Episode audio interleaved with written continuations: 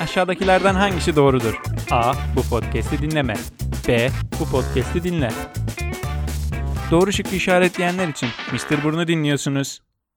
Kırmızı, sarı, yeşil, geç.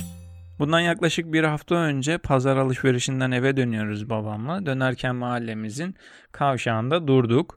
Aşırı yağmurlu bir gündü. Arabanın üst çatısına yağmur damlalarının çarptığını hatırlıyorum. O arabanın içinde olduğunun verdiği güven hissi gerçekten muhteşemdi. Tabi arabanın silecekleri böyle vızır vızır çalışıyor. Ön camda ulaşamadığı bazı kısımlar var. Orada da sular birikiyor tabi damla halinde. Kırmızı ışıkta durduğumuz zaman o damlaların içinden kırmızı ışık öyle bir vuruyor ki gözüme. Aklıma şöyle bir soru geldi. Ya neden kırmızı? Başka bir renk kullanmadınız. Trafik lambalarında neden başka bir renk kullanılmaz ki? Kırmızı, sarı ve yeşilden başka?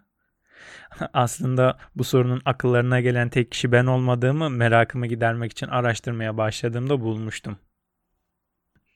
Sizin de bu cevabı bulabilmeniz için sizi şöyle alıp tarihte kısa bir yolculuğa çıkarmam gerekiyor. Fakat unutmayın ki bu yolculukta edineceğiniz bilgiler yayının size en sonunda anlatılacağım bilgilerle bağlantılı olacaktır.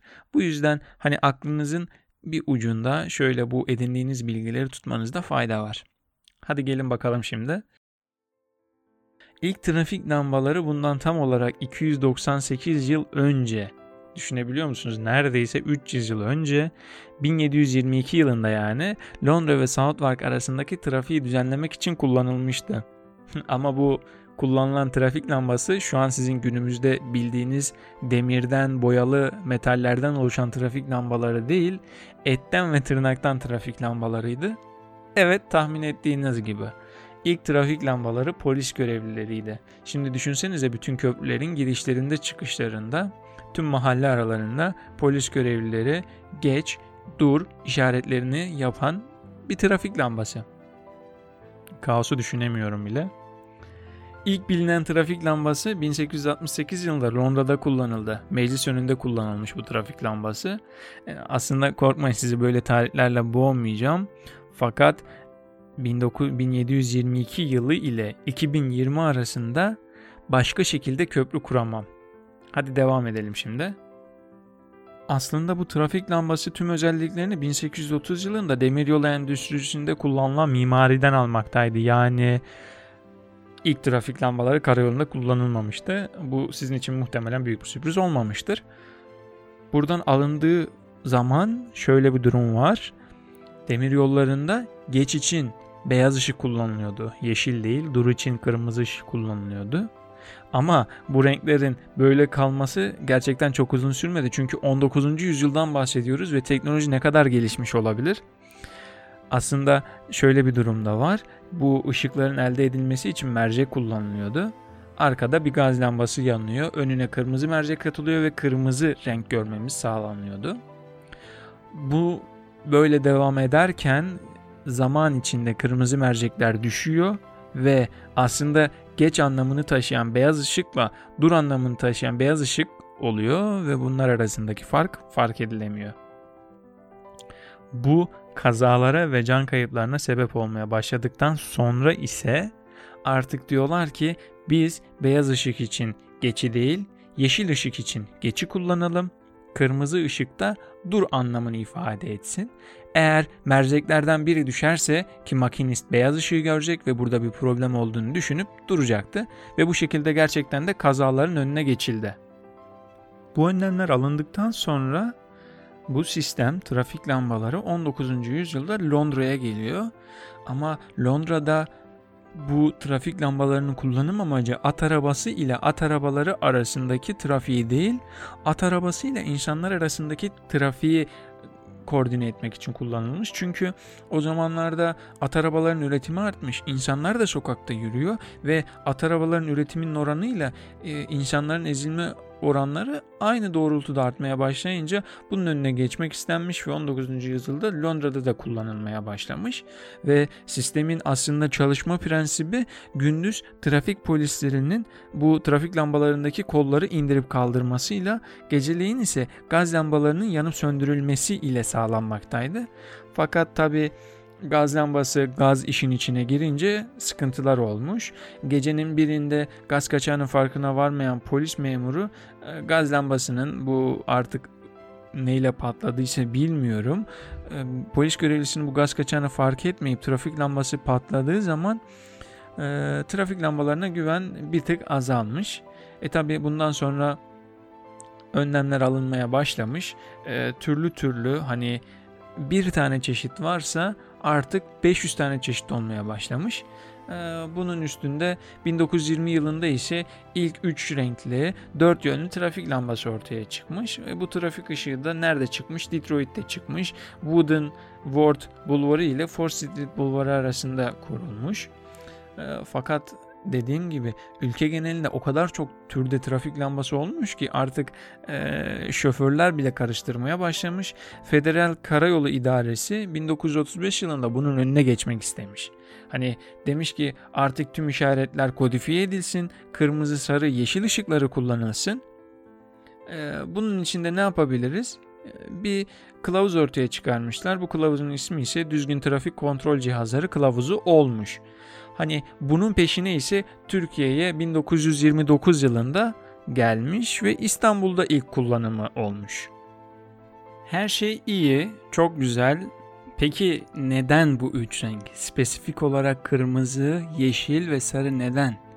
Hani şunu diyebilir miyiz? Kırmızı eski zamanlardan beri, antik çağlardan beri ne bileyim kanı simgeliyor. Hani yapılmaması gereken şeyi simgelediği için mi durun yerine kullanıldı?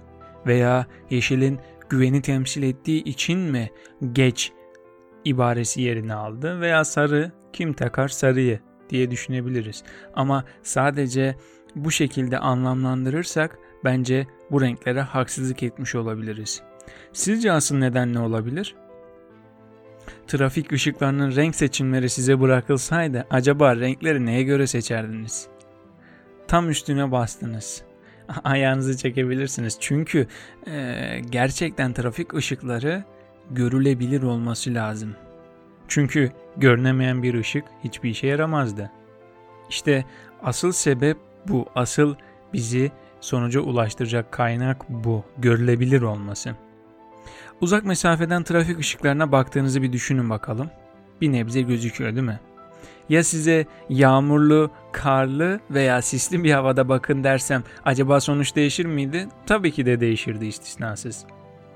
İşte bu gibi durumlarda bizim için dur sinyali çok önem arz edecek. Çünkü sisli veya karlı havalarda biz karşıdan gelen veya sağdan soldan gelen arabaları göremeyebiliriz. Bu çok normal, insan gözü.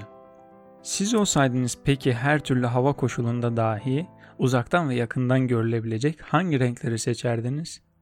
Aslında bu sorunun cevabı çok zor olmakla beraber ufak bir araştırmayla belki kolaylaşabilir. Aslında renklerin kullanım amaçları bu renklerin taşıdığı anlamlar ile doğru orantılı olsa dahi trafik lambalarında kullanılan bu üç rengin başka bir sebebi daha vardır. Dalga boyu spektrumu. Buna göre insan gözü renkler arasında yeşile karşı en hassas olan ve sırasıyla sarı, mavi ve kırmızıdır. Aslında ne kadar ilginç değil mi? Gözünüze bir skala getiren renkler skalası mordan başlıyor kırmızıya doğru ve insan gözünün en hassas olanı tam ortasında olan yeşil ve bunun solunda olan mavi, yeşilin sağında sarı ve kırmızı olarak devam ediyor. Bu bilgilere göre bizim kesinlikle yeşil rengini dur anlamında kullanmamız gerekse de burada aslında dikkat almamız gereken başka noktalar da vardır. Yani buna ne deniyor? Arka plan renkleri deniyor. Çünkü siz lacivert bir fona mavi bir tane yumurta koyarsanız yumurtanın görünebilirliği çok az olacaktır.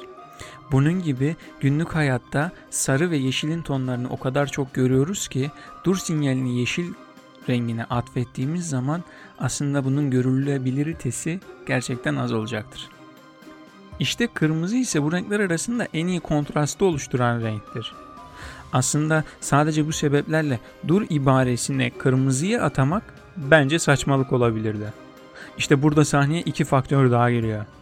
Bunlardan birisi dalga boyu, diğer kişi saçılma oranı. Beyaz ışık saydam bir ortama girdikten sonra kırılmaya başlar. Saydam ortamdan çıkarken kırılmaya başlar. İşte gökkuşağını düşünün.